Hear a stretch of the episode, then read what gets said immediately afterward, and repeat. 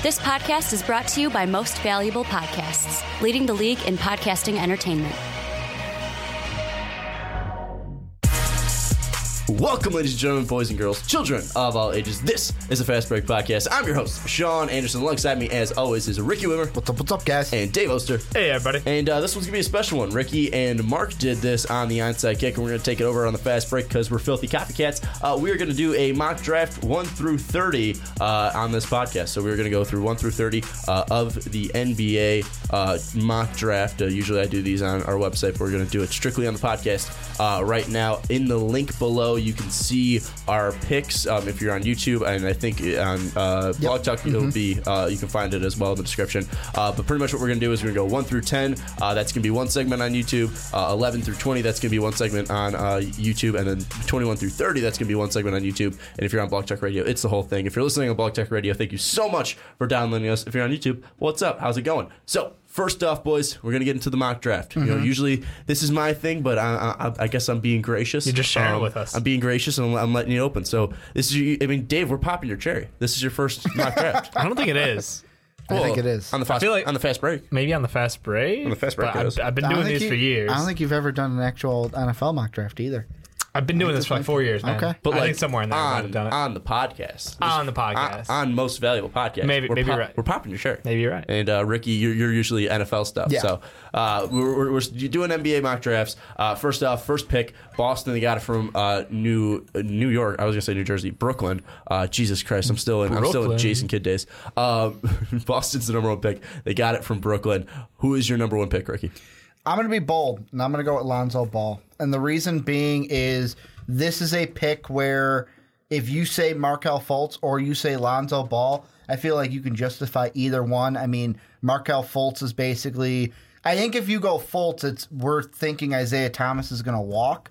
But in fact, I look at it. We already got Isaiah Thomas. You already got Marcus Smart. At the shooting guard position is where I would put Lonzo and having him and Bradley at that two with Isaiah and Smart at that one. I think Ball might be the better fit for Boston, although you could go at Fultz too. I mean, I just disagree there just because I don't see Lonzo as a shooting guard. His best ability is his passing and his Yeah, distribution of being a leader. So I, I don't know about that, but I mean, I, I agree that, you know, talent wise, Lonzo and, and Markelle uh, could be seen as Mm-hmm. even, um, Dave, but Lonzo Ball is one of your most overrated prospects. So I'm thinking you're not going Lonzo Yeah, Ball number I'm. I'm definitely going with Markel Fultz here. I think he is the star of the draft. I think he is just uber talented. He got to show it off in college. It's a shame he didn't have a team around him. But you know what? He's going to fit really nicely in Boston, and I think he comes in the league, and he's one of the instant impact guys. Yeah, and I mean, Markelle Fultz has been my number one pick since the first mock draft. He's going to stay there. Uh, I just think he's super well rounded and he's going to fit well into Boston. You know, obviously didn't have the team around him. Obviously didn't have the success like Lonzo Ball did or Josh Jackson did. But he's just um, got in- that in knack the for tournament. getting to the hoop, and but he's a great scorer, Yeah, great facilitator, can rebound. Um, his defense is a little lackluster, but that's the biggest thing. And I mean, you look at I mean Isaiah Thomas right now, and Isaiah Thomas isn't the best defender, and you know Boston's been able to hide it a little bit. So, Yeah, um, I mean, I mean they're they're going to be used to similar players. I mean, obviously Markelle's much bigger than Isaiah Thomas, Mm-hmm. uh, can do a lot more at least physically. So, um, I'll go with Markelle Fultz there. I think he's he's the best player in this draft in my mind. Uh, I think easily number two though. Um, when we move on to the second pick, that's Phoenix's pick, um, and this is before the lottery has happened. So uh, right now they have the second best chances to get the number one pick to win the lottery. Um, but Phoenix sitting at two right now um, before the lottery. I think the second best player overall is Josh Jackson. I have the Phoenix Suns taking Josh Jackson at number two. Ricky, who do you have? Well, I, this is a pick where even beforehand, when we were kind of talking about before we hit the record button, I was like, you know what? If I'm going with best talent, I'm going Fultz and I'm going Ball. They're at kind of one A, one B. You can put them however you want. But I look at the Suns and I go, even with Ball off my board, I can't go with Fultz. I can't even go with a Ball because looking at the point guard position, there's so many point guards there Yeah. that why would they add a fourth to it? They got mm-hmm. Bledsoe, Knight, and Ulis already. Why would you add a fourth in either Ball or Fultz? So that's why I think Justin Jackson might be Josh the Jackson. pseudo. Yeah, Josh Jackson might be the pseudo number two pick, just because they could use a small forward more so than a point guard. Yeah, I think the the problem with Phoenix, and it's not even a problem. It's just they they so many guards. You mentioned it. Mm-hmm. They've got they're three deep already, possibly four. Depends on how much you like people. But mm-hmm. the, the the biggest problem there is just what does this team need to do to take that next step? And I feel like Josh Jackson helps round out this roster so nicely. You have great athleticism. You have between him and Marquese Chriss uh, out there. I think that is a wonderful. You have young combo, and then at the guard position, you're already loaded. So I even see them possibly moving one of their guards, even without taking a guard right off the top in this draft. Yeah, I think the most obvious guard to be moved is probably Knight, Brandon Yeah, Knight to be moved. this I mean, there's obviously season. talking talks about him uh, middle of the season of of him being moved. So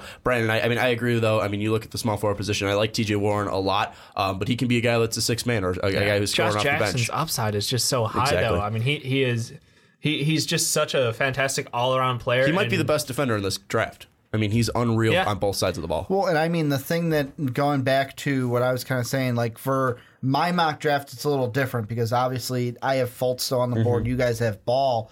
If Ball's still on the board at two, I think out of the two guards, he might be the one where you're more inclined if you're Phoenix to say, ah, let's think about it because, like you mentioned, with Ball and his assist ability, would you be able to draft him, have him and Bledsoe, and then you can maybe move a knight and have Ulis there also and kind of just put Ball in there over a Josh Jackson? That's a kind of Well- conversation I think that would happen. But I would again go Jackson because the need is more there. I mean, really, I I don't think I think Ball would fit weirdly with, with Phoenix because I mean, it, it, I think Bledsoe would be coming off the bench if you if you draft him because you'd have Ball Mm-hmm. I mean, there we- unless unless you move um, uh, Devin Booker to the small forward position. I mean, that's really the way I can see that to work. that would not work out No, well, but though. that's what I'm saying is, is if you draft a point guard um, and you want to start that Mm-hmm. point guard, if you're gonna you know draft a guy like Lonzo Ball, you're gonna have to probably play him at the two because Blood's so small, but Lonzo Ball doesn't fit at the two. So I think the best fit, at least for point guard wise, if Fultz and Ball are still on the board for some reason, Mm-hmm. um, for Phoenix, um, I think Fultz would be the best position, uh, best fit there because at least he's a better scorer than Lonzo Ball can do pretty much everything, at least scoring wise. You know, get to the hoop uh, and, and shoot from from deep. So I think the be- better fit there, um, at least you know from a guard perspective from Phoenix would be Fultz. Um, I think Fultz is, i again is probably uh, the, the the best guard in this position uh, in this draft because he has a more well-rounded game. Where Lonzo Ball, yes, he's a great shooter from deep, and we've talked about this at nauseum. And, and Lonzo Ball versus Fultz one, and Lonzo Ball versus Fultz two. Um, but it's something where Lonzo has a great ability to be a leader and a great ability to be a passer, and, and his, his size is something that we really haven't seen on a point guard in a long time. Um, maybe Michael Carter Williams, but I don't think that's a comparison Lonzo Ball wants. Um, I mean, that's it's something where I think Josh Jackson fits too well because you you have Bender when he finally you know is healthy and, and comes to full form. Chriss would be in the lineup as well. Um, you could play those guys at power forward or center. Um, then at small forward, you'd have Josh Jackson coming off the bench would be T.J. Warren. Shooting guard would be uh, Devin Booker, and then point guard would be Bledsoe or Ulis. And I think that fits perfectly for their lineup. I, I think the the biggest thing is like, look, you got to admit they're it, even if like Ball were there, I, I don't think I would take him, Ricky, and that's because Phoenix right now needs a defensive stopper. Like they already scored, they're like top ten in uh, points per game already. Scoring's not their problem. They let everybody go past them. They're a fucking turnstile on uh, defense. So getting someone like Josh Jackson to really help stabilize that, we saw a little bit of Marquese Chriss uh, get a whole. Well, he improved a lot over the whole and year. he's a good like, rim protector. yeah, yeah. I mean, he's, I, I his think that adding Josh. Jackson Yeah. is just get yourself a shutdown small forward who can take on other teams' best players and just see how valuable that'll be for this team. I think that's what's the, that move will Mm-hmm. get them out of the top of the NBA draft. Yeah, and that's why I mean you can see it. We all have Josh Yeah. Jackson. I also bring it up because I know in a past video we've had that comment where it's like, man, could you imagine Ball and Devin Booker? And that's why I bring it up right Yeah. here. Yeah. All right. Well, let's move on to number three. Los Angeles Lakers uh, picking here uh, according to you know draft odds or whatever. Uh, Hopefully whatever, they that's lose their pick. Uh, yeah. Uh, they could lose their picks to Philadelphia if they fall out of the top three. Uh, looking at this though, Ricky, uh, we'll go we'll go to you. Obviously, you you have Lonzo Ball going number one. So is Fultz going three here to the Lakers? It's got to be basically whichever, unless Phoenix goes with a point guard, the guards are going to be going to Boston and LA. And in this case, because Ball went number one in mine, it's got to be Fultz. And I mean, it, it would be a nice fit because you move uh, Russell now with the shooting guard. I mean, Jordan Clarkson can now move back and be your backup Or point trade him. guard. To Yep. I don't know. I'd have him as a six man right now. You could now. trade him, though. You could He's trade got a him. lot of value. He's but got I value, mean, yeah. I would like having him off the bench and having definitely. Fultz as your starting point guard. Yeah, no, I think that um, Ball is like a perfect fit though for the Lakers where they're at. Mm-hmm. It's just it's a hometown pickup for them. He doesn't have to go far. His dad's already endorsed the team. He's already endorsed the team. It's one of those things where it's just like this seems like what's it- it's just perfectly lined up for them in our mock. And I I think the best thing about this is you get an unselfish player in ball, and I'm not saying there's some egos in LA, but he's gonna, yeah, he's mean, gonna you- do well moving the ball around, making sure everybody's happy, and getting that offense really moving well. Because I think like Luke Walton has an idea of what he wants to do with this team, and Lonzo Ball is going to fit in really nicely because we saw it in college when Lonzo Ball starts moving that ball around, he creates better opportunities for people around him, and he can also still stroke the three. Yeah, and I know you're not high on Julius Randle, but you look at at least what he was working with in um, UCLA. I mean, Lonzo Ball was the focal point of that offense. Mm-hmm. He was dealing with a guy um, in, in uh, Alford who can shoot and at least be a scorer. I know he wasn't their best scorer. Right. We were getting an upgrade pretty much there in D'Angelo Russell because that kid can score. You look at that small forward position, Brandon Ingram, who's still a developing talent. He's raw, and once yeah. he once he hits that talent, and maybe having a guy like Lonzo Ball who can really facilitate and open Mm-hmm. up shots, that might you know get his shot falling, might give him some confidence. Mm-hmm. Look at that power forward position, a guy that's very athletic, and Julius Randle, who I like, um, and and you kind of compare that to a TJ Leaf, very athletic, a guy who's uh, not the biggest guy, but a guy who can really jump up, get there, uh, move around is pretty quick. And then you look at inside, I mean, they really like Zubac, and I, I thought he was a really nice pickup uh, late in the draft last year. So I look at this team and the Lakers. I think that really fits their mold because they need a leader on that team. Boston doesn't really need a leader um, on their on their side, and I don't know if Fultz has that leadership. I think we talked about this in the Right. Fultz versus Ball conversation Mm-hmm. here. Is that Lonzo Ball is more of a leader? We've seen his ability to lead. We've seen his ability to elevate a team because pretty much the same team. You know, obviously they added T.J. Leaf, but um, that UCLA team was, went from a team that was like 500 before Lonzo Ball came, and then that was a, now a top 10 team in, Mm-hmm. in, in, in this year. So Lonzo Ball really made a change there in UCLA, and I think that he could bring a change to Los Angeles. And I think I think that right now the top three prospects are pretty much set in stone. You got Ball, you got Fultz, you got Jackson. Obviously, Dave and I agree in the in, the, in the order. You're saying Ball's going number one. Mm-hmm. They're still, though, depending on the order, they're still the best three prospects, and they're going to Yeah. be the top Yeah. three picks no matter what order. And now I think this is where it kind of gets a little bit crazy. Number four, Philadelphia. Obviously, they can get Los Angeles' pick if they fall out of the top three. Uh, but looking at this, Philadelphia sitting at number four. I'll go first because I have a little more explaining to do before uh, all this happens. I think Philadelphia is a prime candidate to trade down. Um, I look at Sacramento. Maybe they really like a guard, and maybe they really like a guy like De'Aaron Fox, and don't want them to get taken uh, ta- taken from under the under the uh, rug here. I look at Philadelphia. I think the player that fits best for them is Malik Monk, but I don't think he is for sure the fourth best player in this draft. So I can see them trying to get a trade and moving down. Uh, maybe a team like Minnesota really wants a Jonathan Isaac or really wants a Lauri Markkanen. Maybe they try to trade up. Um, I think that Philadelphia is a prime candidate to trade down. If they don't, I think it's Malik Monk, but I think they want to go Malik Monk because you look at Ben Simmons' ability to pass, you look at Joel Embiid's ability to stretch the floor. They need shooting. They need guys who can score. Malik Monk can be that guy, and, and we, you know, obviously he is a guy that kind of struggled, can get really cold at some points, but when he's on, he's on, and, He, and he's Malik Monk can be Clay dangerous. Thompson hot. I mean, it's just it's Yeah. crazy.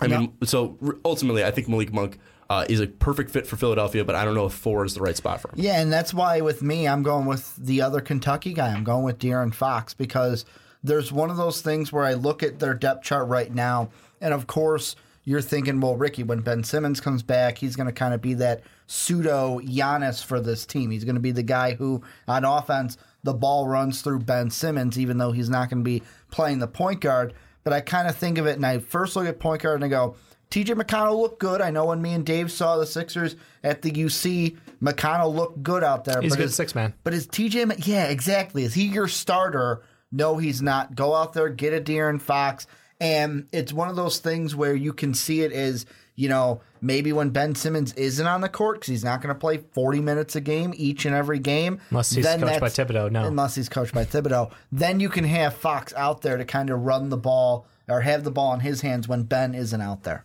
Yeah, I, I see where you're coming from. I, I'm still leaning Monk heavily because of the outside scoring and just the volume scoring. I think De'Aaron Fox, what he would give them is, is another ball handler, but the problem is that the lane and the paint is so clogged up already. And he can't because- shoot.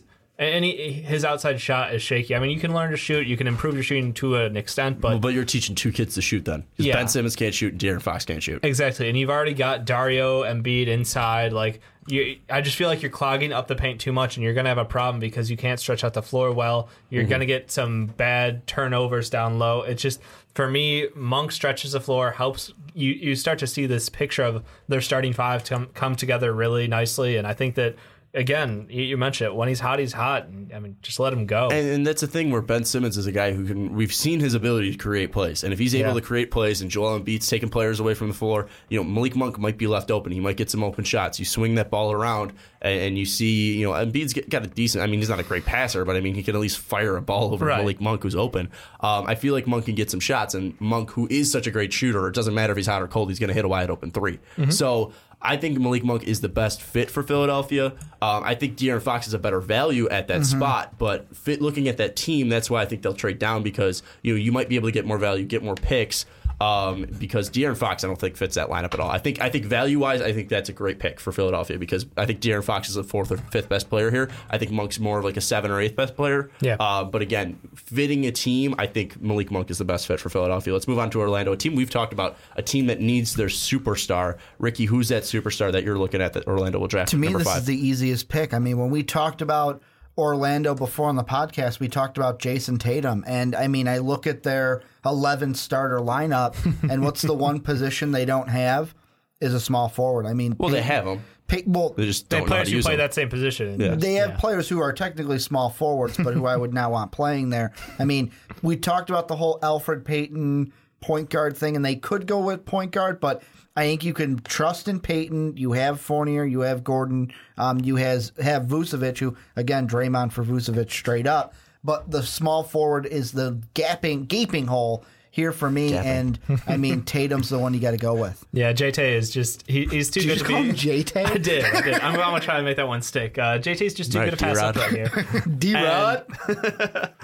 And look, uh, I think the biggest thing about this is when, when your choice is either, in, in mine, it would be down to Jayson Tatum or De'Aaron Fox. Mm-hmm. I see De'Aaron Fox is too close to uh, their current situation at point guard. It doesn't make sense for them to go. I know he's respectively better on defense. Respectively better on defense, more athletic, quicker. He's the quickest player in this draft. Elfrid Payton's not that quick. So, I, but the, again, the, the similarities they can't shoot and they got big hair. Yeah, there we go. You, you can talk as much you want about that. But I think Elfrid Payton, we saw him get better as the season went on. Like he was straight hot garbage to start the season. To end, he actually finished on a decent run. So I have some confidence in him moving forward. I think that uh, Jayson Tatum gives them a score. He is he's got confidence and he knows when he can hit his shots and he knows when to facilitate other players. He gives them a different uh, look on that offense that they desperately need because you know it. They can't score. No. They just can't score. No, they can't score. And and the thing that I have going, the, the reason I haven't going with De'Aaron Fox is like the conversation we had with that they need a superstar. And there's talks about them going out and they get, uh, was it Dan Gilbert or not Dan Gilbert because he's the owner. Griffin. Griffin. Dan, David Griffin uh, from from the Cavs, and he's a guy that um, you know I don't know if he's the best at building a team uh, because you look at Yeah. what, he, what he's been doing. I mean, he had LeBron, and then he got a really shitty team when LeBron left, and you know he had Kyrie fall into his hands. He's he really good Anthony at getting Bennett. the number one pick, though, which He could is, help them. but he's if he if he signed before the draft, he's got sitting at number five. I don't know what he can do with the number five pick. I think the last one he was like what uh, was it? Uh, uh, who's the big guy on Cleveland? Uh, Thompson. Oh, Tristan Thompson. Tristan TT? Thompson. Uh, he was a fourth pick, and, and Dion, Dion Waiters, Waiters was three. Dion Waiters was there as well. Um, so, I mean, I don't know about his exact drafting skills. Um, I don't want to get into Orlando Magic here, but they need a superstar. I think the, big, the the kid with the most superstar potential here is De'Aaron Fox. You look at his quickness, you look at his ability to attack the rim, you look at his ability to pass. I think it's something that it's too hard to pass up. You you know, I, I understand that Payton's very valuable, um, and that he did have a great end of the season, but you can move that value. And I think De'Aaron Fox is a much better value, a much better player than Elfrid Payton. He's a younger player. I think that he can really take this team to the next level because yes, Vucevic, Vucevic is a great scorer. But he hasn't been able to really show that recently. You look at Fournier; he's a good shooter. They have Hezonja; he's a good shooter. And then you look at Aaron Gordon; that guy's so um, uh, athletic that maybe you know pick and rolls with them He's could still be in that really like fun. old like Griffin model, right? Yeah, I, I think I think that this team could be somewhere if they had a star, and I think that going out and getting a guy like De'Aaron Fox, a guy that I think has the most star potential out of the players left, I think that.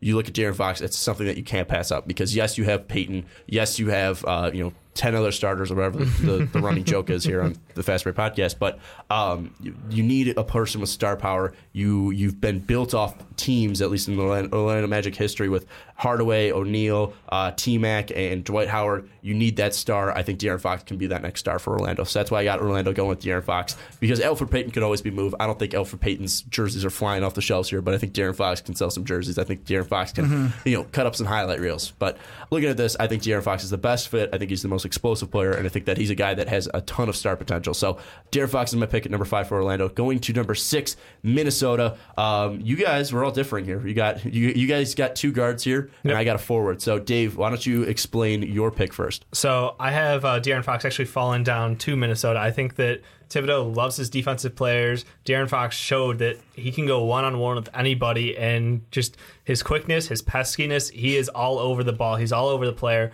I mean, it might get him into some foul trouble early on in his career, but I think that that's something that he will just thrive in Minnesota. And you just have to admit, like last year, you, you went guard early. You went for you know the best player uh, to fit you with Kris Dunn, but you know maybe it didn't succeed right away. So you go another guard here, and that way, if if and when you're ready to move on at point guard, I know everybody fucking loves Ricky Rubio. Everyone in Minnesota did. Everyone at least, does. at least at the start of last year. but this Ricky gives you like the perfect protection because you have someone in uh, De'Aaron Fox who can uh, go one on one, defend anyone. Mm-hmm. He can get that first step and beat anyone off the ball. And I just I love his fit with this Minnesota team. The only problem is that he can't shoot, and the biggest problem with Ricky Rubio is that he can't shoot. But now you're pairing him with a team with, when healthy, some really fantastic offensive weapons. Oh yeah, no, I'm not. I'm not I, So I, he doesn't have to. Is I, the point? I really like that pick. Yeah. I, I do. Mm-hmm. I, I like that pick. I like the fit for De'Aaron Fox. I'm just saying, you know, they're- you're getting rid of a guy who can't shoot for a guy who can't shoot. but that's for a guy who plays better defense and who's oh, quicker, he's a better player. I'm, I'm not saying he's not, Dave. I, really right. like the pick. Fair He's, he's not I'll stop board. defending against nothing He-. He's down on my board for a reason. I just like Yeah. playing devil's advocate. And that's the thing, like we're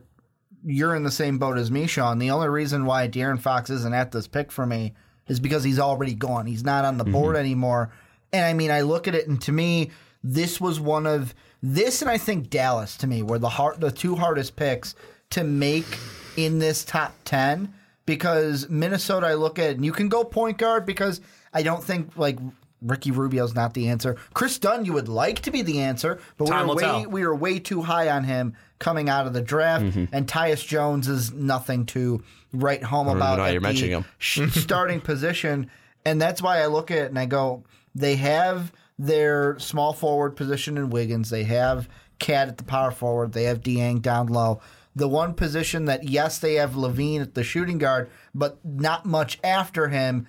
Go at Malik Monk, add that stretch the floor, that shooting that Dave talked about when we were talking about the Sixers. Dieng is safe for you. He sucks. Well, I he- mean, he is there's no center that you're going to take at fifth overall. Yeah, there is, and he's not a center. He's going to be a power forward. You move Cat to the center. It's Jonathan Isaac. Okay. this guy is a is Thibodeau's model. I mean, this is a guy who can play three, four, five. He could probably defend the point guard. He could probably defend, you know, Kevin McHale and Bill Walton at the same time. I mean, this guy's Sacrilege. defensive. This guy's defensive ability is unreal. You see his also explosiveness on offense. I mean, that's something where he's very quick. He's very lengthy. Pairing him with with uh, with Karl-Anthony Towns is just a nightmare. And you know, we talk about Ricky Rubio. Yes, he can't shoot, but when he has got four players like Zach LaVine who could be a scorer, Wiggins who's an, a phenomenal Yeah. scorer, Cat who is one of the best young players in the NBA, and Jonathan Isaac who you know he has a decent shot. He's not a guy that's going to kill you yet, but if you develop him, he can be a great offensive possession and uh, offensive weapon. You look at Ricky Rubio; he's going to be able to set that up. If Ricky Rubio does anything great, it's his passing ability, is setting up teammates. So if you have four offensive weapons like that. Ricky Rubio's flaws are going to be hidden, and then if you also draft a guy defensively like Jonathan Isaac, where you can put Ricky Rubio on, on your worst guard, put LaVine on, uh, you know, you, you can really move this around. You've got because options. Yeah, It's good to have options. Because Jonathan Isaac gives you so much mobility. Because Yeah. Dieng, he's slow and he's big and he's long and he's got long arms, but that's about it. And he's not a guy that's going to kill you offensively. He's not a guy, a guy who can kind of protect he's, the rim. he's not a lockdown defender. Yeah, he he he. Cat has to step up his defense, and Cat's not the best defender. Jonathan Isaac. No, none of the people on the. Timberwolves outside of They need uh, Ricky defensive Rubio help. plays Yeah. defense. So. They need defensive help, and I think Jonathan Isaac is the perfect fit for them because I've seen Lauri Markkanen drafted to are, or mocked to the, the Timberwolves, and that just makes my They're, shit. they're, they're going to my have to average like 120 a game with that lineup. Yeah, There- and- there's no way they can. And you're talking about a defensive everybody. coach here, who, Yep. who in Thibs, who's not going to want to draft a guy like Markkanen. I think Isaac's the best fit on this board. And I mean, the only thing, like, I look at that, and Isaac would probably be, if Monk was off the board already, then Isaac would probably be the second player I go with. But like I said, You see too much value there. in Monk? Yeah, it's just too much value there for a shooting guard position. The one thing that will change that, and I know this is before free agency, so that's why it is. But if Thibodeau is able to bring in a guy like Taj Gibson, then that'll change this pick. This is going to be the hardest pick, I think, in mocks all the way up until the draft because I- there are the so only many things that I could see- change it.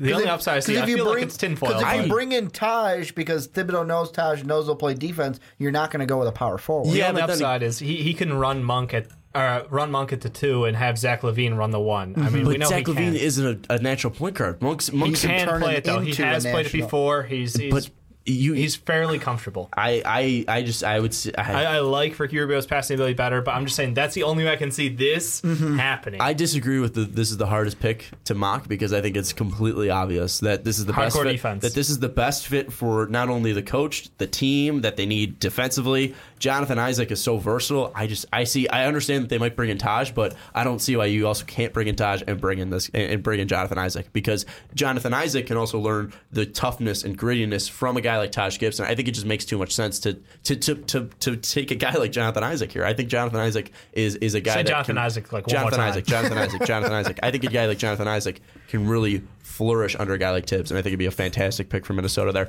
Going to number seven, uh, this is a guy that probably people are saying this is a complete steal. This is this is a terrible pick for at least looking at my mock draft. New York Knicks taking Jayson Tatum because this is a guy that's a top five talent, and I, I know Yeah. he is. And the reason why I don't have him in the top five is because he doesn't fit Philadelphia because they have a small forward, they have a power forward, they have a center. They don't need another fucking forward. They need a guard. So that's why Jayson Tatum's going to New York here. Um, I think New York fans should be ecstatic by this pick because yes, you have Carmelo, but Carmelo is you know pretty much halfway out the door, but he won't want to leave the door. Uh, his contract's coming up soon too, uh, so Jayson Tatum could be a nice replacement for once Carmelo leaves, and also learning under a guy like Carmelo uh, would be nice for Jayson Tatum. Jayson Tatum, uh, I, I see that New York might be a team that could flop with uh, uh, flip. I'm sorry with with with Philadelphia, so Philadelphia can take Monk later. But I, I think Jayson Tatum is going to go seven to New York. I think his his slide's going to stop falling there. That's that's a pretty bold prediction. I mean, I, I think that if he did land it, if he was available at seven, that would be a good pick for New York. Mm-hmm. Like you said, with Melo's situation, Phil Jackson's situation. You'd have to take him. But I'm sorry, this is this is a team that they, they need a guard. Like They don't need a guard. They need a point guard. they need a point guard. And you know what? I'm going I'm going with the boldness of Phil here. We're going mm-hmm. overseas again. We're going with Frank. And I think that him coming here, of course, you're going to get a shit ton of boos right off the bat from New York because they did the same thing with Porzingis. Mm-hmm. But again, they're going to learn to like this guy. He's a long, long player who at point guard is going to give you awesome defense. He is a decent passer and he can get to the hole when he needs to. He's got a decent shot too. Yeah, I would say like I, I think across the board, like Frank would be a great pick, and he fits that Euro thing. So you're keeping Porzingis happy, and you're kind of throwing a wild card in there Well, how are you throwing a wild card in there? because no one expects Frank to go this early. I think I Well, think I don't- no like, one would 10. expect the He's a, Knicks to he's a take top ten him. pa- talent. No one expect the Knicks to take him, and I I'm gonna go. He's a- I'm yeah. gonna go with the other point guard, Dennis Smith, mainly because not a like Dave said. I'm not trying to get into the mind of Phil Jackson. I'm just The looking at it from the two sides. Is if you want a guy who can is athletic, can get to the hole, who can penetrate, you go with Smith. If you want the pure passing Euro style, you go with Frank. And I look at this team and I go, you know, the pure pass would be nice, but I want a point guard who can get to the rim, who can score, and who can throw it down with authority when he needs to. I mean- and that's what I'm going to go with. A guy that we, I mean, of course, Derrick Rose isn't that not the old Derrick Rose he used to be, but the Knicks, it kind of seemed were hoping that they would get a little bit of that penetration from Rose when they traded for him. And, and Dennis Smith, I mean, yeah, he's a, he's a guy that you know. Obviously, we've seen his ability, at least at NC State, early on in the season, to be that player. But you know, Mm-hmm. his his struggles at NC State of, uh, in the latter Well half of the season, yeah. Once once his uh, coach was fired, um, was Gafford. Yep. Yeah, uh, once he was fired, I mean, he, they completely fell off, and, and, and NC State just looked terrible. Dennis Smith didn't look that great um, in the second half of the season. I, I think Frank might actually be the better fit there because you look at you look at Melo, you look at uh, Kristaps. Um, yes, he's a great passer, but then again, he could develop into an offensive talent. Yes, he's not going to have that explosiveness uh, like Dennis Smith because Mm-hmm. And- Dennis Smith's explosiveness are pretty much one second thing, to none. the one thing I just want to correct you is like you say, oh, you got Melo, you got Kristaps. Kristaps. Kristaps is the only opinion that matters because Melo's out the door. well, at least for one year. At least for one If year. I if I'm the Knicks, I don't care what Melo thinks. I care what Kristaps thinks. 'cause Right, he's our but- no, future. but I'm saying he's Frank still on going to be that on the team, team. Yeah. makes them better. I'm not saying you're drafting him because of Melo or because Melo Yeah. wants it. I'm saying Melo was probably still going to be on the team, so he's still going to have to pass it to Carmelo. so that's all. That's I'm kind of saying. the rule. Yeah, I mean, at least for one year, Carmelo and Frank might be playing together. Um, I, I- I think I think Uh, I could see Dennis Smith because you know he does have that superstar potential. Um, and again, Frank is, is a guy that not a lot of people know. Right. Dennis Smith has been on, on mainstream at least Mm-hmm. uh, over, over here. Um, I, I do think like Frank's size and length, especially comparing that with with Kristaps. Yeah. Um, but again, I, I could see. Uh, New York at least going with uh, Dennis Smith because of his name, Mm-hmm. uh, but I think Tatum is is the, the best mix of name and also ball handling abilities because he can get, be a guy that can develop into a point forward. Um, definitely not a point guard uh, as he's six Yeah. eight, uh, but he's a guy that again BPA best player available. I could see New York even moving up, maybe possibly getting a guy like De'Aaron Fox. Mm-hmm. Um, but ultimately, I think Jayson Tatum's the pick for me, um, and I think I think either of the guards isn't wrong. I think I think if Tatum's off the board, then going with a guy like Dennis Smith or Ntilikina. I was practicing this before the podcast. Frank. Yep, it's just Frank. Before the go with podcast. Uh, I think both of them could fit there. Let's move on to Sacramento. They got two picks, the eight and tenth pick. Uh, this one, I think, I think the eighth one is their own, and then the tenth one is from New Orleans. Uh, I have them going with Lar- Lauri Markkanen uh, from Arizona. I think his uh, length, his ability to stretch the floor, compare very nicely with a guy like Willie Cauley Stein. Um, I know that Skal was looking great as well, but this is something where BPA, best player available. I know that they've been drafting a ton of guys um, at that forward and center position. Uh, but you look at Skal, you look at uh, Willie Cauley Stein, and then you also add Lauri's ability to stretch out from three. I really like that adding on to Sacramento because you have uh, Buddy Hield out there. Um, I think they need a point guard desperately, but I think when you look at And I want to ask you about that because Yeah. yours is different than mine and Dave's, where you would already have um, Isaac off the board Mm-hmm. And Markkanen would be the only power forward here. Is there a reason why you went with power forward first before one of those two guards? Because Dallas could take one of them. So if you're Dallas could take one if of you're them. Sacramento, why not take Your one of choice of guards guards? first? But then, I, but then I think if you if you look at this, um, at least with Sacramento, uh, it's a team that wants to stretch the floor, Mm-hmm. and, and also you look at Sacramento, it's a team that uh, is run by guys that really. It's something that we've mentioned before. Um, Vivek is a guy that He watches the turn. He watches the turn. Yeah. and, and, and, and he'll he'll recognize a guy like Lauri, Lauri Mm-hmm. Um, and I think also his his abi- his abilities are still uh, unreal. I mean, he's a guy that can shoot shoot the three ball like, like nothing Mm-hmm. else. I mean, still shooting for, over forty percent, and that's after you struggled. Yeah. I mean, that's something that's that's crazy. I mean, and, and they also have great uh, facilitators in Collison. Uh, Ty Lawson was was decent at least. Um, they could always bring in a free agent point guard as well. Uh, Buddy Hield looked great. Um, I, I think that adding that three point ability uh, and, and stretching the floor with Markkanen um, is something that where Dallas could take him. I think Dallas isn't set on a guard. I think if Lauri is there, Dallas would take him. So I think they're more worried about Dallas taking Lauri and not getting him, where they don't need the choice of the guards. They might not be sold on one of them. They'll just f- let them take Flip it. Where Dallas might uh, take Lauri. Uh, so I think that they'll make sure that they get their guy in, in Lauri Markin and then just wait on the point guard. So that's why I, I kind of ended up going with Lauri at eight. Um, I, I think that both guards could fit in Sacramento. I don't think really they need the size. Um, I, I think you know both guys aren't fantastic shooters. Uh, so if you at least want the three ball, you go with Lauri Markin. And that's the one thing. That's the biggest thing I had when making this pick because David kind of seems like me and you were in the same boat. Yep. We already had one of the point guards go at number seven to New York, and I sat there going, "Well, I want to give him a power forward, and I, then I want to give him a point guard at ten. And I went, "Well, with me, Frank's the guy that's on the board. Do I take Frank at eight?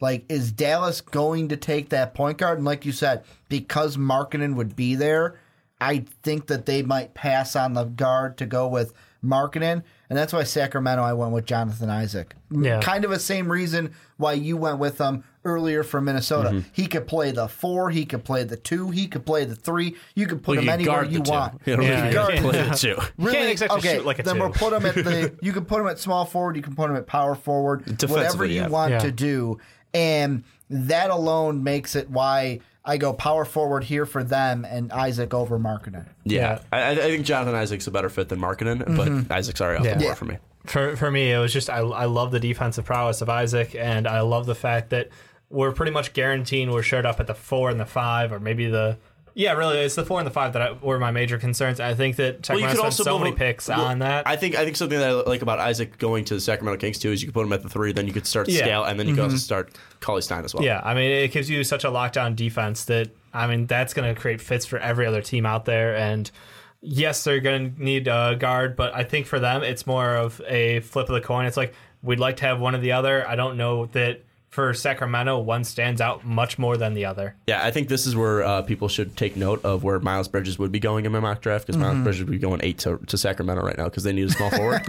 um, and I think picking him here would be uh, a great fit because I don't think Markkanen uh, is a guy that I'm completely sold on. I was sold on Bridges, and and you look at Markkanen's ability to shoot threes, but he's also not that great down low. He's not that tough down low. Miles Bridges brings that NBA body. He's decent from the outside. He's good inside. But he's going back to college. He's going back to college. So um, I, I think Isaac's the better fit than Markkanen, but then again, Isaac's already off the board because he's a great fit for so many different teams. Yeah. He's going higher. Too Uh, versatile. Going to uh, Dallas, number nine. Uh, this one was easy to me because uh, I mean Dallas is a team that obviously has picked international players before, has gone with international players before. I'm completely blanking on their old point guard's name uh, from France. Uh, if you guys can help me out, that'd be awesome. Not even I, a little. I totally forgot. Back in 2009.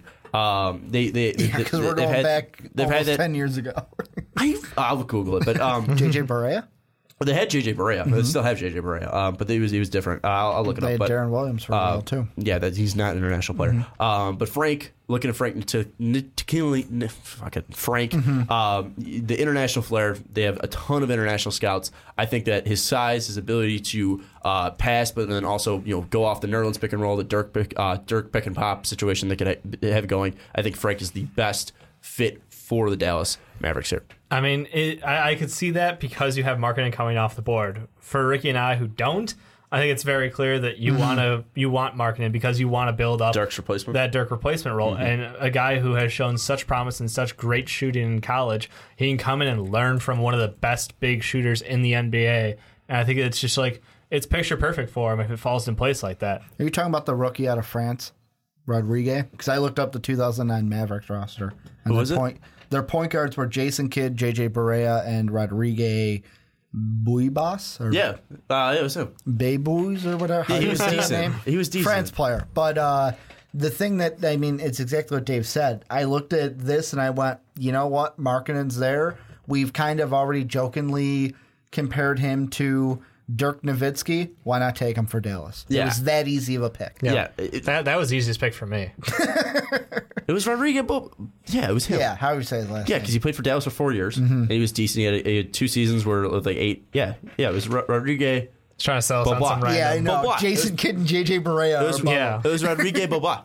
Sure. Rodriguez Okay. Boba. He Of was course. good. Yeah, he was yeah. good. We all we all remember him, Sean. God damn it. Yeah. Uh, You guys remember Rodriguez Boba. No, I don't. Uh, but yeah, Rodriguez Boba. Uh, that's why I think Frank is going to go to Dallas because Sure. they, they, no, they do they do have an, an, a ton of international scouts. Mm-hmm. Um, I think that they're going to see his potential, and I think that Frank.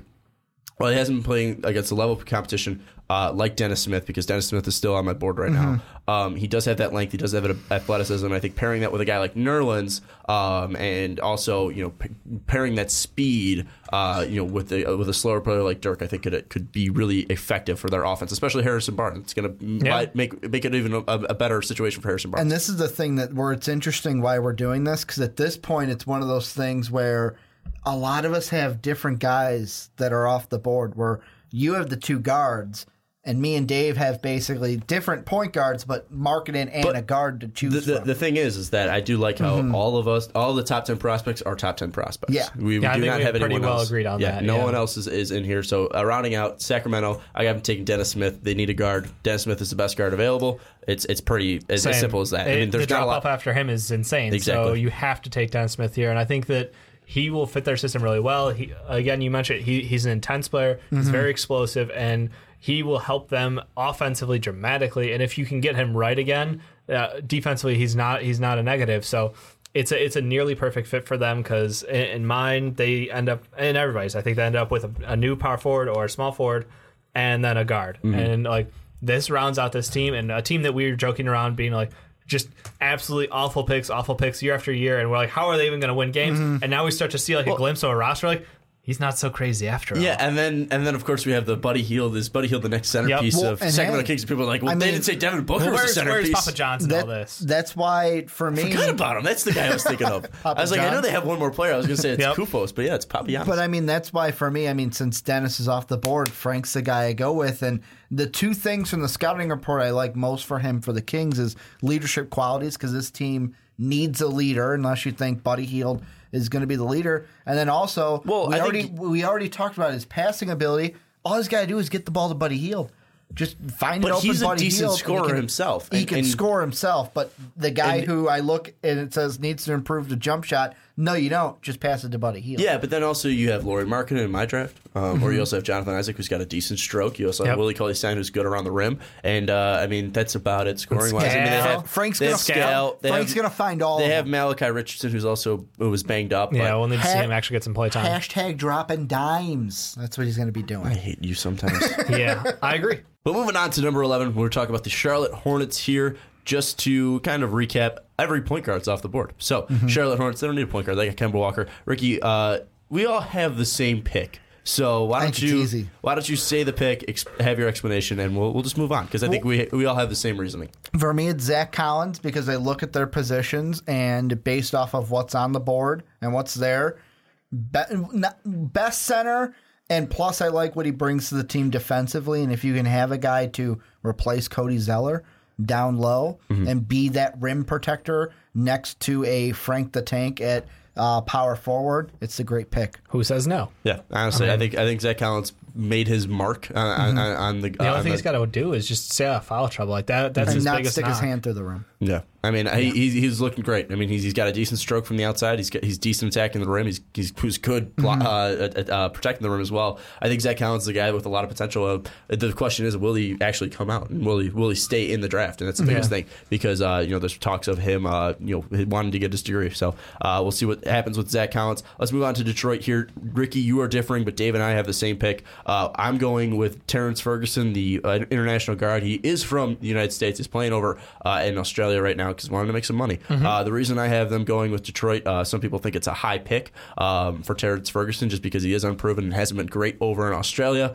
Uh, but the reason I have him going with it is because he is the best shooter, uh, at least, and, and has the most potential out of the shooters. Uh, and Detroit was the 27th best three point shooting team. So, the, what, the third worst Straight three point shoot team. So adding shooting will help to this team. I don't think any of the centers is really necessary because Morris wasn't terrible, um, and, and Andre Drummond's pretty decent. And I think the biggest need for them is a facilitating point guard.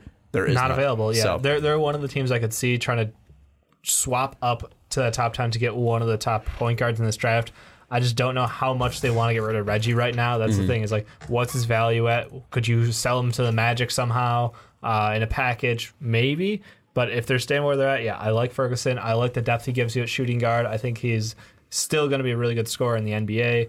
It, it really just comes down to where do they need depth, and shooting guard is best available at that spot. yeah, Ricky, you got a different pick. Who you And got? my difference is I'm going to the point, uh, the power forward position, and I got to go with Jarrett Allen. And I mean, I look at what he brings. This is another defensive kind of big man pick where, yeah, he's athletic, but he's a good rebounder and he's an excellent blocker. Like that's what he brings to the table Mm-hmm. is blocking shots. And also another thing, I almost had him go center here because I almost Well, Jarrett said- Allen can play center. Well, it's He's- one of those things yeah. where he could play center, but right now he'd fit into power forward. Also, if they do move him to the center, Well, is Andre Drum- Drummond's a center, so that's But Drummond's is, pure Drum, center. is Drummond a guy that they eventually look to maybe move? No. in the future. That's There's why been rumors. I was but kind he's of their like, best player. Yeah. It's stupid. but I was like, you know what? Go with a big man here. There's no point guard here for you guys to take. Go with a big man. He can add depth there, and if you want to move Drummond, maybe it helps you. I, I, I've, fair. I've had a try. This is the most difficult pick for me to pick, do because it was difficult Denver? for me last time. Yeah. Uh, no, no, it was Detroit. I, I yeah. had to go in TJ Leaf last time, and I don't think that fits him at all now. Um, they need three point shooting. I think Terry Ferguson is a reach. They could possibly move up or down. Yeah. I don't know what Detroit's really going to do, uh, but I've, I've been going Ferguson because they need three point shooting. So let's go to Denver. Uh, I haven't taken Jarrett Allen, familiar face from you. Uh, I think that you look at what they lacked uh, when Jokic started turning it up in, in February, March, and April,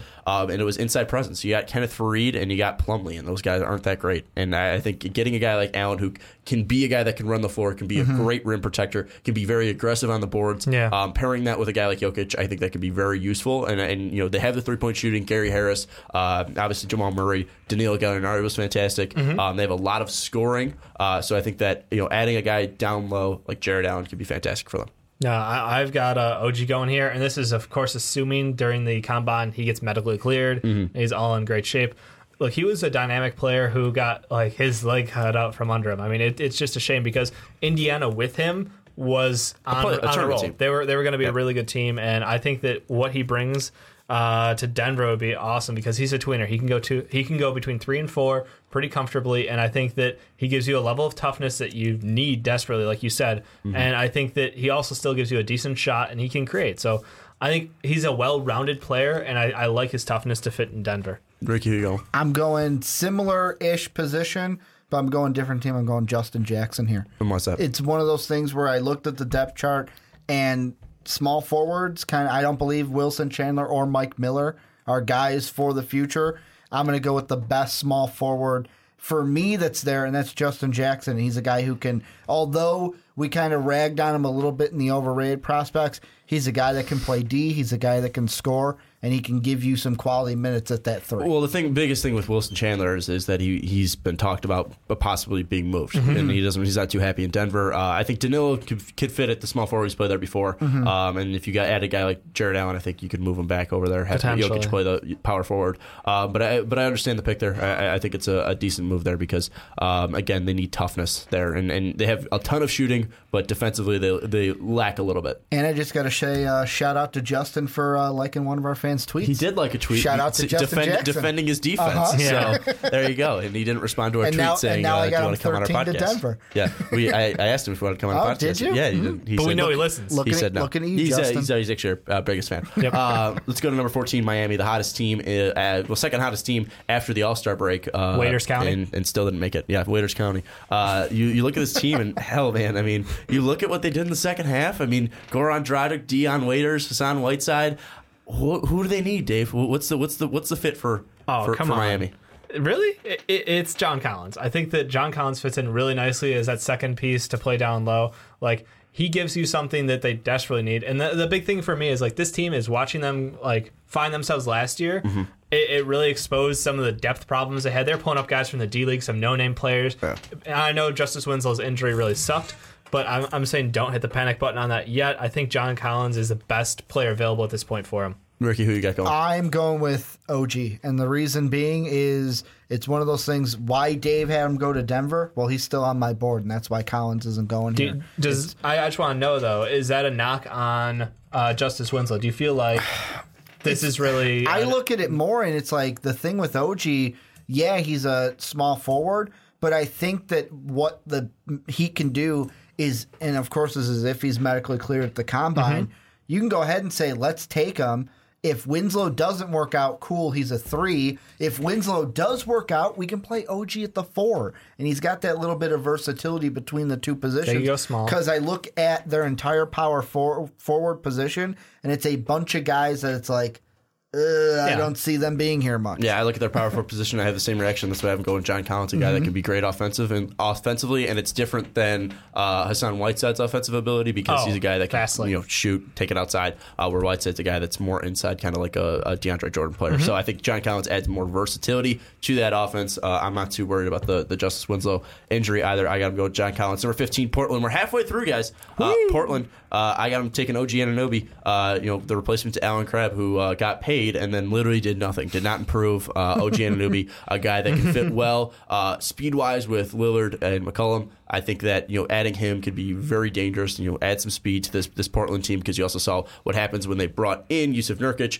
a team that was completely different. You need some scoring on this team still. You need some defense, and Anunoby when healthy. Uh, obviously, the biggest question mark probably in this draft with him and Harry Giles because of their injuries. Uh, those probably two are the probably the biggest question marks. But Mm-hmm. Anunoby when healthy, fantastic player. I got him going to Portland. Uh, Ricky, uh, you got a familiar face in I'm gonna, Ferguson. I'm gonna take a guy that hey, you guys compared to yours, this is a little bit of a slide. You guys had him go 12 to Detroit. Well, I said it was an overreach, so maybe this going- might be more fitting. I got him going 15 Yeah. to Portland. It's one of those things where I look at their top two guards in Lillard and CJ, and Terrence can fit in, give them some defense, give them some great shooting, especially from deep. And it's just one of those one of those depth picks that you can look at it and go, "Hey, we got our starting one, we got our starting two. He can give us some depth behind CJ." Dave, That's you got a familiar face too. I- I'm going with Jarrett Allen. I think that he fits in really nicely with them. Uh, we saw the improvement by adding Nurkic to that lineup, and the problem was when he went down, they desperately needed some big to fill that role. And I think that Jarrett Allen absolutely rocks the block down low, and I, I think that his defensive Hashtag presence- rocks the block. I love There it. you go. There you go. I, I, I think that that adds a whole another level of security to this Portland team because we saw what they can do at the guard. No one's ever going to question them there, but it's down low where they needed that extra push to get them to compete. And now we are going to number 16, a team that we talk about way too much on this podcast. Hey. The Chicago Bulls. I don't know where the fuck we can go. I don't know at Oh, all. there, there, there's the honesty of a Chicago Bulls fan right now. And uh, Dave Fresh and off I, the defeat of Dave, Celtics. Dave and I have the same pick. Uh, so Dave, I'm gonna hold off on you. You can All right. you can explain our pick because I think we got it pretty locked Yep. down. Ricky, you seem very excited Can- about this pick. Can can I without giving your pick away? Can I just say the reason I don't have him here is because he's already off the board That's for fine. me. But I look at this team and I really want a point guard, but There's none. there's no one there, and I kind of want to say fuck it, let's trade Jimmy to get a point guard uh, because he doesn't show up in the fourth anyways. Um, Wah. but it, I, I'm still Hot I'm take still overreaction. hurt over it, Dave. But I gotta This go. is with, why I said just don't make the playoffs I because then gotta, you won't be hurt. I gotta, I gotta go. I gotta go with John Collins, and the reason why is the power forward position. Portis has been showing up, but Nico. It depends. A, what time of the year we're in. He's trash. And B, yeah, You it's could just hot say he's and cold trash. with No, he's just trash. And Nico's contract's coming up soon. Bobby is not too long after him. I think Nico, we can just say, you know what, sayonara, see you later, even though you're a restricted free agent, because we're going to get John Collins to be the backup to Bobby Portis. Bobby's the guy I think we can keep. If you duct tape Collins Nico and. Bobby together, you might have a starting power Mm-hmm. forward in this league today. Unfortunately, you can't. And Hey, I- I maybe think- John Collins becomes that starting power forward. Uh, that, that's Mm-hmm. why both Sean and I agree here that Justin Jackson is, is the best fit for this team. A team that is abysmal beyond the arc. Uh, he brings a three point three and D player, and I think he, he's actually a decent ball handler too. Um, probably gets a knock for uh, turnovers, but no, I think he's a decent fit here. The, the biggest problem is just like we said though, what they need is not on the board, so they might have to move to find it. I still think he's completely overrated, but Dave mentioned it. Three and D is is, is the It's thing. It's got value. Uh, I don't think he's athletic enough to play in the, the NBA, but hey, we'll figure it out. I, mean, I don't know. I, I just I don't like Justin Jackson, uh, and that's kind of one reason why I Justin, kind of put. just just tweet us again and let us know how you feel Yeah. about Sean. and, and that's one take. reason why uh, you can you can tell me how shit my mock draft is. Uh, but you, but I also want to uh, just kind of you know j- poke a jab at Ricky that I'm putting my most overrated prospect to his uh, favorite team. Hey, I'd buy a Justin Jackson jersey if he went to the Bulls. Let's move on to Milwaukee, a playoff team that had a, a heartbreaking loss, and I feel I feel bad we're not touching on the playoffs, but we'll get to it. We're talking. Yeah. Dave and I are putting out a preview soon uh, for the second round. We got Milwaukee, uh, the Bucks, uh, a team that maybe needs some help down low. I think that's what that's what we're agreeing with here. Yeah, Dave- I mean, Dave, I mean that's got? fair. Uh, you got you guys are ganging up on me here. I'm going. Think about this from a Milwaukee standpoint. We like they like their players with very little experience and very raw players. It, It's it's all about the potential and, Mm-hmm. And what the upside could be, and athleticism Yeah. and wingspan. And it's just it comes down to Bam is a great fit here because his upside is crazy high. We've seen his motor. We've seen what he can do. He is a he's built, but he can still put on a lot more muscle and weight, like to fight down low. I, I just think the upside of having someone as young as he is, but with the potential that he has, they're in. They I think you said like Monroe's contract is coming up. Uh, he's got a year after that, Yeah. so he's got one more year. Yeah, so it's it's perfect. It's a transitionary period. You let him play, and I just I just love Bam. I mean, I think it's no surprise to anyone who's listened to us talk about college basketball this year. I think he's super valuable, and I think he'll be uh, a solid contributor to this Bucks teams in the future. Yeah, and that's that's the reason why I, I, I like Bam, but they don't need a power forward because I think they're most likely going to end up sticking with Thon at power forward. He's looked decent, and that's one You can, thing. you I can he's- shift the two though. That's the thing is you can run them both on the floor at the same time. I think that going with a Justin Patton, who's more fit down low, is a guy who's better down low, and, and he's going to fill in for that Greg Monroe situation better. He's not a guy that can rebound, but then again, you have Giannis, you have Thon Maker. Those guys are very aggressive on the boards. Uh, Khris Middleton isn't a bad rebounder. Jabari Parker as well. Uh, Justin Patton's that guy can, that can stick down low. Um, I know understand Bam's ability, but Justin Patton's way more fluid, at least on the offensive side. And I, I, I, I just think that Justin Patton's size is something that they'll like more than Bam, you know, being six nine, being a guy that should be playing the power forward. Um, I think that they'll rather keep Thon on the outside and get a guy that can grab boards and at least can be effective as a big on the offensive side in Justin Patton. I think that that would be the best fit uh, for Milwaukee. Ricky, is that pretty much I'm- lining up with you? I'm going with the center, and I picked Patton over the next guy that I had in my centers was Ike from UCLA. And the thing that I think about a little bit from Dave talking when Dave's like, you know what, the Bucks like these inexperienced guys. I think that because center might be a little bit more of a need for the box. Well, Justin Patton's just as inexperienced as well. Yeah. Yeah, but it's one of those It's, things it's more of a raw. Like Maybe, they can mold them what they need. maybe Ju- Ike- like, Justin Patton's raw too. like it's going to be Patton or Ike to me, and Ike's the guy where he's a little bit more raw than Patton. So if we're going with that route, I would go Ike over Bam for Dave's situation, but I'm going to go Patton in the center. And now let's move on to Indiana, a team that had a tough, tough first round. Larry Bird now stepping down Mm-hmm. uh, in his position, going to be a consultant. Uh, you, I look at Indiana and I look at they need guard help, uh, a, a bigger guard as well. Um, you know, I looked at Monta Ellis, and that was one reason why him coming off the bench, he, he couldn't do anything. He couldn't No, do anything shooting trash. wise, couldn't do anything defensive, defensively. I look at them; they need guard help. I'm going with Luke Kennard, uh, being a guy that can play that uh, two. Uh, I don't know if he can play the one exactly. Um, but you know, CJ Miles is a guy that struggles shooting. Uh, obviously, we saw that missing the first shot in game one. He's a good Um, three point shooter. Kennard might be better, and that, that's why Mm-hmm. I'm going with Luke Kennard out of Duke. I think that his ability to score might bolster this team at least off the bench. I think that Luke Well- Kennard might be a, a decent addition if Paul George stays around. And the one thing that I kind of looked at with the Pacers, and of course this is a little bit of a microcosm thing I'm going with, but when they were looking for final shots in that series against the Cavs, they weren't able to do anything because it was like, oh, just double team Paul George, and there was no movement off of anything, no pick and roll, no anything. And if you get a Luke Kennard, he's a guy that can make plays off of the pick and roll Yeah, he's an off-ball and player score. well. So you can have Paul George there because they got to make a decision. Are they still going to build around him or trade him? This is a guy that gives them a playmaker, a scorer, and a guy who can do that on the wing. And I'm on the other end because I don't have faith in Paul George long term. so I'm going Tyler Lydon here, which may be a reach for some people, but again, it fits a need, which is you need to have a security blanket there because if Paul George ends up leaving, you're not going to get Strap Valley if he's traded. If he walks at the end of the year, it's mm-hmm. just you- you're just fucked. So you might as well take Tyler Lydon here. I like the I like him. I, I mean, out of Syracuse, he's a good player. Glide and and Leiden. He he he is a great backup plan for Paul George. yeah, I, I, I That think that's my fit. And he's he's a guy too that um, and he's he's six ten, big Yeah. guy. Uh, he's a, he's a decent shooter from the outside. I don't know if he's going to be Paul George esque uh, in, in you know being I mean, an Paul all-star, George- yeah, being an all star, but, uh, you know he's a, he's a guy that can at least fill in in, in that spot. Um, Yeah. I understand that movement if you do think Paul George is I've going. got I that think fear. I think Paul might stay for at least a year. I think that's why they're going to go with Kennard. Let's go to Atlanta though. Uh, we're looking at Atlanta. I think they need help because Paul Millsap will be going, uh, or at least they need help at that power forward spot. Obviously, they got Dwight. Um, I look at this. Uh, there's not a lot of guards that I think fit with their team, so that's why I got T.J. Leaf going with him. Very athletic guy, very a guy that can shoot from deep, a guy that's very mobile. I think comparing him with a guy like, um, I think he's very he's he, he's a guy that kind of fits that mold of Paul Millsap. Maybe uh, you know, definitely not as big, definitely not as aggressive on the boards, uh, definitely not good as defensively as Paul Millsap, but at least offensively, a guy that can roam in and out, a guy that's athletic and attack the rim. That's why I'm going with T.J. Leaf. But can he trash talk with the Morris twins? That's the big thing. Because No. got to fill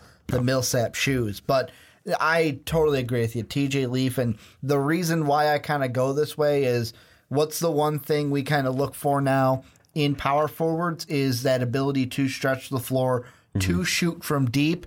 And it's one of those things where looking at the Hawks, ever since they traded Kyle Korver this year, it was one part of their game that they lost a little bit. I know it's not the same position as Korver, but it can kind of give a little juice to the arm to that three point game. Well, and Dave, you have a different pick than us. You do have a UCLA guy. I- You I do have Ike from you have UCLA. the first appearance of Ike and Bogu. I'm gonna f- I'm gonna fuck up these Yeah, names so you're badly. being bold with the last names. Me and well, Dave are hey, going don't even try. first. guys. We gotta Frank try. and Ike. We gotta try. Yep. It's Ike and Nobu. And Frank and Ike. and Yeah. Bogu. I could type it. And Bogu. Yep. But he got I, Anik I, I like going. him going because I like the. I guess I'm just all about succession playing. I think that he, he is a great game around They the signed Dwight post. for a long time. What's up? They signed Dwight for a long time though. I know, but Dwight's health has always been a concern. I mean, if, if you take his Just last four straight up years, the Dave. game's I know. it's okay. But but how many games have you played in the last four years? I, I think he could learn from Dwight. I think there's definitely that. The the good thing Mm-hmm. here is he's he's developed that uh, post presence game. He's a good shot blocker, and he gives you better depth. Um, and they can. I, I think that's it's value for them because. I, maybe it's just me and doubting Dwight. I don't have a whole lot of faith in him. I like him, but like Why? he's just not healthy. I mean, You real quick. I mean, throws. he did play his most games since 2012. This, This year. game, yeah, Yeah. 74 games. So I mean, His that's not most terrible. games in the last five years. That's not Yeah. terrible. 74 one- games. He only missed eight games. yeah, That's not this bad. one year. Yeah. And the year before that, and the year before that, and the year Seven, before that. the year before that, 71. So that's only a three game drop off. 41 was bad. Um, but then you look at 71, 76, and the year before that you got hurt. But then 78, 82, 79, 82, I just, 82, I just 82, like the pick, man. Yeah, just let me have fair. the pick. Hey, I'm just I'm just saying. Just let him Dwight, have the Dwight had pick, his most man. health- healthy season, but I like the idea of learning from Dwight because Ike is very You might raw. as well pair him. He's very raw. Yeah. Yep. And let's go to Portland again. Portland making their second appearance. You're going to make another appearance as well later on here. Uh, the pick I have him is going with Isaiah Hartenstein. Uh, he is a German forward. I think that his ability, his, he's very, he's very big. Um, he's not as athletic as a guy like Kristaps, and Kristaps is probably going to be the guy we compare every uh, international forward to. Um, he's a guy that um, kind of fits that role. Um, he's not as athletic and, and as good as a shooter as Kristaps. That's why he's going uh, later. But at least with Portland, he's a guy that you might be able to sit on, might be able to develop, and he might be able to a guy that can be a decent fourth player for you and a decent starter for you. I look at him. I think that his mobility, um, his range as well, is something that is, is really nice and, and, and could be a nice addition to this team uh, for for Portland. I got to go with a familiar face, a guy that Dave had going to the Pacers, but I got him going two picks later to Portland is Tyler Lydon. He's another guy we mentioned at pick 15 they need shooting Mm-hmm. i go ahead give him another guy who can shoot and also at the three this guy can play defense and block some shots for A him lot of shooting there, Ricky. You Oh, got you want, four you want guys that shooting? good shooting. Yeah, go I, I shooting. got Kennard. Luke I, I, I'm about shooting. It's just at this point, it's best player because Yeah. I feel like his value is there, and it might give them the balls to move somebody else who's been underperforming. And Allen Crabbe. And Allen Crabbe. Yeah, Allen Crabbe sucks. Well, I don't think they're gonna be able to move his It, contract. that contract is Yeah. shit. I know, but they, they can make it happen, man. Yeah. Portland, I got faith in them turning around. Well, you got him going with Jarrett Allen and Luke Kennard. I think that's a nice pairing. You got him going with a ton of shooting and Tyler Lydon, Lydon. Lydon. Tyler Lydon. Who was the other player you picked? And, uh, Terrence Ferguson. And then I Jeez. got I got him going with uh, with with OG and Hartenstein Isaiah. OG. Uh, so yeah, uh, I think I think it's fun. Uh, Portland will make a, another appearance at 26. Mm-hmm. Yeah, so we're let's gonna move on again. To that next uh, bunch. Let's go to 21, Oklahoma City. We got up first for me, Tyler Lydon. I think it's an obvious pick here. You look at Andre Roberson's ability or lack of ability to shoot. Mm-hmm. He needs some shooting. Uh, his ability to play small forward. I think that'd be a nice fit for uh, for uh, Oklahoma City. So why not take up Tyler Lydon out of Syracuse? Ricky, who do you got him going with? Oh, and that's the same reason I got him go- going with uh, Rodions uh, Kurucs out of uh, Barcelona. So he tried. And I mean, guy. Well, it's the thing where he can score, and I don't like Robers- Roberson because he can't shoot free throws, so he's useless on the court.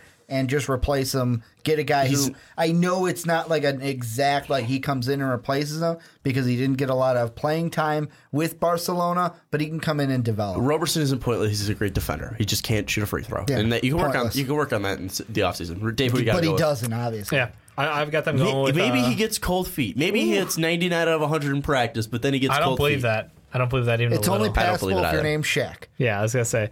I, I just got him going best player available here with uh, TJ Leaf. I know they took Sabonis last year. Mm-hmm. Uh, Sabonis kind of fell off the map a little bit, to be honest, though.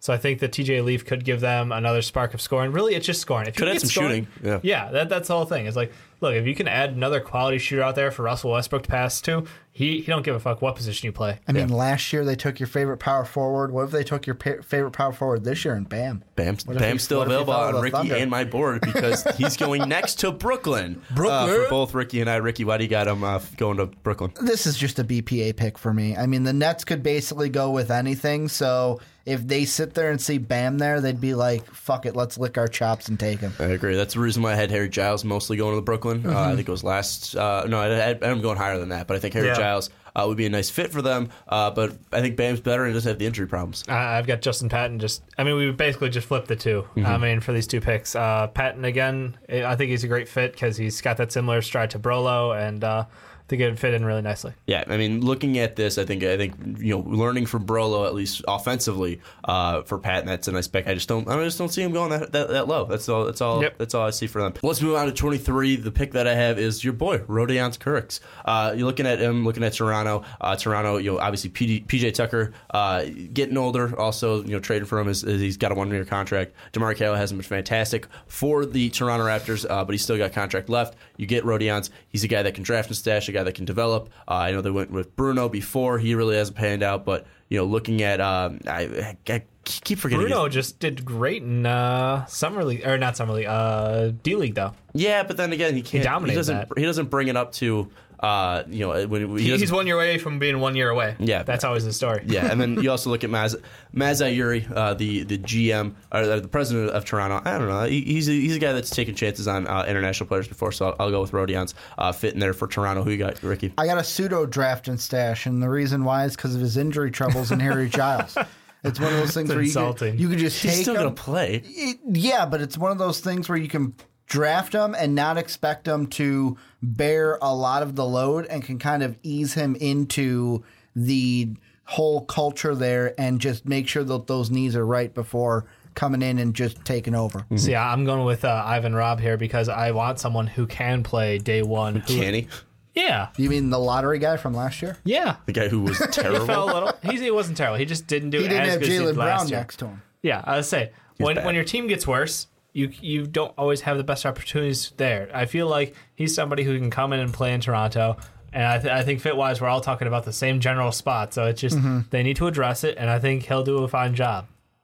Yeah. All right, let's move on now. Uh, looking at number 24, Utah's first appearance here. We're looking at Harry Giles. For me, I, again, I think that his athleticism, you know, coming out of high school, a very ta- uh, a, highly touted prospect. You obviously had the ACL problems, uh, but you know, look at Derrick Favors. He didn't have the greatest years. He was also banged up. So why not try another kid who's banged up? Uh, I mean, there's a lot of potential with Harry Giles. It's it, it's, it's really can he stay healthy? Um, I think that's a really big if. But then again, that potential's there. So with Utah having two picks, maybe take a risk, maybe try to go out in Giles. I think that Harry Giles could be a nice fit, especially next to Gobert. Yeah, and I mean, forward is a position where it's like, hey, you know what? They're going to have to address it. I got them addressing it with their second pick, to be honest. With this one, I mean, I go with the shooting guard in Mitchell, and it's mainly because Rodney Hood, I haven't been 100% on. Um, and this is one that can just add depth to that position, and you can just see in time what kind of happens with it. Dave, you got the same pick. Yeah. Are you also iffy on Rodney Hood? I'm not iffy on Rodney Hood. Okay. I just like adding depth and scoring here because I think they they have a solid team. And what I'm watching in the playoffs, I'm not super concerned. Mm-hmm. So I, I think Diamond Mitchell is a player who can give them some more bench scoring, and I just like the value. Yeah, I'm not, I'm not too iffy on, on Rodney Hood either. I mean, a guy that can shoot 40% from three. Uh, I'm not too iffy on him, but at least looking at Donovan Mitchell, a guy that can bring a lot of athleticism, uh, maybe be a spark off the bench like Joe Johnson's been. I mean, obviously, completely so different Joe. players. I Completely so different players because uh, Donovan Mitchell's more off the ball and not a great ball handler and great scorer uh, like J, uh, Joe Johnson's been. Uh, the, the resurgence of Joe Johnson. Uh, but uh, Donovan Mitchell might be a nice pick. I, I'm still going with Giles, though, just because that potential might be too much to pass up. Uh, let's move on to Orlando now, now, number 25, a guy that I just trashed, Ivan Rabb going here. Again, potential. He's big. You need some help down low. I mean, after Aaron Gordon, you don't have really a true power forward. Ivan Rabb could be a guy that can develop. Uh, I know they went with uh, Zimmerman last year out of um, what was that UNLV? Yep. Um, they went with Zimmerman last year out of The UNLV. Running Rebels? Uh, but he didn't get a lot of playing time, uh, and he could also play center as well. So looking at Ivan Rabb, you already go with um, uh, De'Aaron Fox early on. Get some help down low. I think Ivan Rabb's a nice player for uh, Orlando to take Well, up. and the thing I love about this pick is if you look at yours compared to mine and Dave, you can see how that top five pick affects this mm-hmm. pick for mm-hmm. the Magic because you had him going point guard. No reason to go point guard here for you. In my mind, I had him going Jayson Tatum along with Dave. Yep. That's why right now you got to go with Evan out of Oklahoma State. Get that point guard that you can either have behind Elfrid Payton or hey, if he flourishes and his potential shows, maybe overtakes Payton, but you got to take him and get your Tatum and point guard kind of a one-two punch in the first round. Same reason you're going with Jawun Evans. Pretty much. I, I like Jawun Evans. He can create his own shot. He's decent at distributing the ball. You know, he shot 37% from three this year, uh, but not a ton of volume there. So I, I think that, again, it's just fit for the team, and it's it's a insurance policy in case you really don't want don't really have faith, you know? Yeah, all right. Let's move on now to Portland. Another third time they're they're on here. Uh, Looking at Portland, they have Portland, uh, do you have enough pick. picks? Well, they have Cleveland's pick. They, they this was supposed to be Cleveland's pick Yeah. next year, I think. Uh, but to free up cap space, there was something weird uh, going on with that. But Portland's picking at 26. I got them going with Ike and Nobu. I'm not too high on him. I think that you know he didn't play a lot at UCLA. He's a guy that didn't show a lot, so maybe the combine shoots him up. Yep. Uh, but looking at Ike, I think that he can be a nice fit, a, a talent that you know when you have three picks like this, you can go out and get a guy and take a risk take a on risk, him. yeah. Um, because I don't know if it's technically a draft in stash because he's still got to play for you. He could be a D-leaguer. Um, he could be a D leaguer. So I think League. I think that Ike uh, could be a nice fit. Yeah. Um, you know, Nurkic isn't the guy that's super athletic. Ike can be a guy that's you know pretty hyper athletic. So I'll go with Ike here. Uh, Ricky, you're going with uh, Isaiah. And the reason why I'm going Isaiah, this could be it's one of those either add depth down low or be a draft and stash. Whichever way you want to work it, that's what you're going to do with this one. Yeah, I've got Rodions for draft and stash. I just think that it makes sense for them. I mean, he's not a bad player right now, but they don't have an immediate need with all of these picks this year. They just don't have the roster space at this point. Mm-hmm. So you let him sit overseas, see how he develops, and yeah, I'll call him one ready. All right, let's move on to Brooklyn here. Second appearance from Brooklyn, uh, and a familiar face, Donovan Mitchell, the guard out of Louisville, a guy that's super athletic. Um, I know they went with two guards last year uh, from Seton Hall, uh, blanking on his name, and they also went with uh, Caris LeVert. Um, but Whitehead. Whitehead, thank Yep. you. Um, but looking at that position, uh, Whitehead didn't do too much, at least uh, for Brooklyn this year. Uh, Mitchell's a guy that's super athletic. Uh, it could be a nice addition to their team again. You know, just trying to find something from Brooklyn. You're picking deep, but a team that's rebuilding. So maybe Donovan Mitchell can, can really uh, be something that flourishes for you because of his athleticism. Ricky, you got a. I'm a- going the other senior- guard. senior I- leader. Josh Hart. And this is one where I kind of agree with you, Sean. And not to uh, spoil anything, but you had him in your mock draft last year until he went back to college. But I wanted Josh Hart to go to the Spurs, but I feel like this was a pick that the Nets just couldn't pass up with this veteran leadership right here at 27. Nets and Harry Giles. It just makes sense, guys. I don't know why you're questioning it. It, it just we already works. have That- Harry yeah, Giles he's off the board. I know, I know. For me personally, though, that's where I've got him landing, and it makes perfect sense because you, you've got concerns about his health, but you can let him come on uh, over time. There's no rush. It's not like this is a team trying to compete next year. Yeah, all right, let's move on to 28. Uh, Los Angeles Lakers, they already picked up uh, at least uh, Lonzo Ball and Dave and I's mock draft. They picked up Markelle Fultz and yours. Uh, I'm Flip 'em. them. Did it? No, you're No. right. Yeah. I No. picked Boston. I'm Sean flipping knows them his in my head. I'm flipping them in my This is head. why It's I'm okay. the host. It's This is why I'm the host. Anyways, Los Angeles. uh, I got him go with Jordan Bell out of Oregon. I thought he had a phenomenal tournament, filling in for uh, it was it. Uh, I can't. I'm blanking on his name. It's a something French name though. Uh, the guy, the guy who got Boucher. banged up. Boucher. Thank you. Uh, Boucher Just got like Bobby. Yeah, Boucher got banged. Boucher got banged up, and Bell had to take over. I, I looked at Bell's athleticism. I looked at his length. That guy attacks, and I know that you know you look at um, at least uh, you got Tarik. Ter- yeah, Tarik Black Yep. uh, for Los Angeles. You also got Zubac, uh, who who they like. Um, you know, Randle's there as well, but Bell can bring that energy off the bench, kind of similar to a guy like Larry Nance, and that's why I'm going with him. love Nance, because and you know that. super athletic uh, and a guy that's high energy. Uh, bringing in a guy like Jordan Bell could be a real kick in the ass for a team off the bench. I think Jordan Bell's a nice pick for Los Angeles. Yeah, that. See, I'm, I'm personally, I, I I can respect Jordan Bell. I just think he'll be there later. Um, I like Sindarius Thornwell, a guy who had a fantastic tourney performance, and who you know he is a senior, so he is a little more. He's got that veteran presence. So you're going double guard in the first round? Yeah. Look, Okay. th- this is a team that. Come on, you, you can't tell me that after losing uh, Lou Williams off the bench that you need, don't need more scoring from that guard position. And I know that Lonzo Ball will be a great distributor, and having him play one and one in one A with uh, D- uh, D'Angelo Russell is awesome. But having Thornwell and Clarkson as your backup, oh come on, that would be awesome. I, I got him going big. I got Ike. And it's one of those things where he doesn't need to step in So and be someone right away. though. But yeah, but Mozgov isn't going to be there forever. That contract's going to get moved. Three let's more be years. honest. Three more say, years. he literally just signed I that. mean, you could you could try to find a trade partner for a uh, give away a first to get rid of a Mozgov. kind of dump a cap dump. And I mean, Ike's a guy where for that one year, let him kind of mold into it, and then boom, he's the backup to Zubac. And now we're moving on to 29, the Spurs. moving on to 29, the Spurs. Uh, a player that I've been mocking consistently, it's Josh Hart, a guy that is a Spur by by every single nature. They need a point guard. I Josh, want him to go there. Josh Hart's a leader. He's a guy that can score. He's a guy that can facilitate. I think he's a guy similar to Danny Green who got overlooked, and I think Josh Hart will be overlooked. I think the Spurs realize his potential. I think Josh Hart is going to be a phenomenal Spur one day. Now I'm just going best guard available, and that's Andrew Jones out of Texas. It's that easy. Move right along. Yeah, uh, same. I just think, look, when when we're talking about this Spurs team, their biggest deficit is at point guard and mm-hmm. just the aging of these players. So you go with one of the younger players in this draft. I think Josh Hart, well, is a good player. I, I just feel much more confident in the facilitating of um, God name Andrew Jones. Mhm. Yeah, and now looking at number thirty, Utah. They got this one from Golden State. Uh, uh, you know, they went with the forward earlier. You guys had him going with a guard, so I'm picking having him pick up a guard. Uh, George Hill, uh, his contract's coming up soon. I'm pretty sure.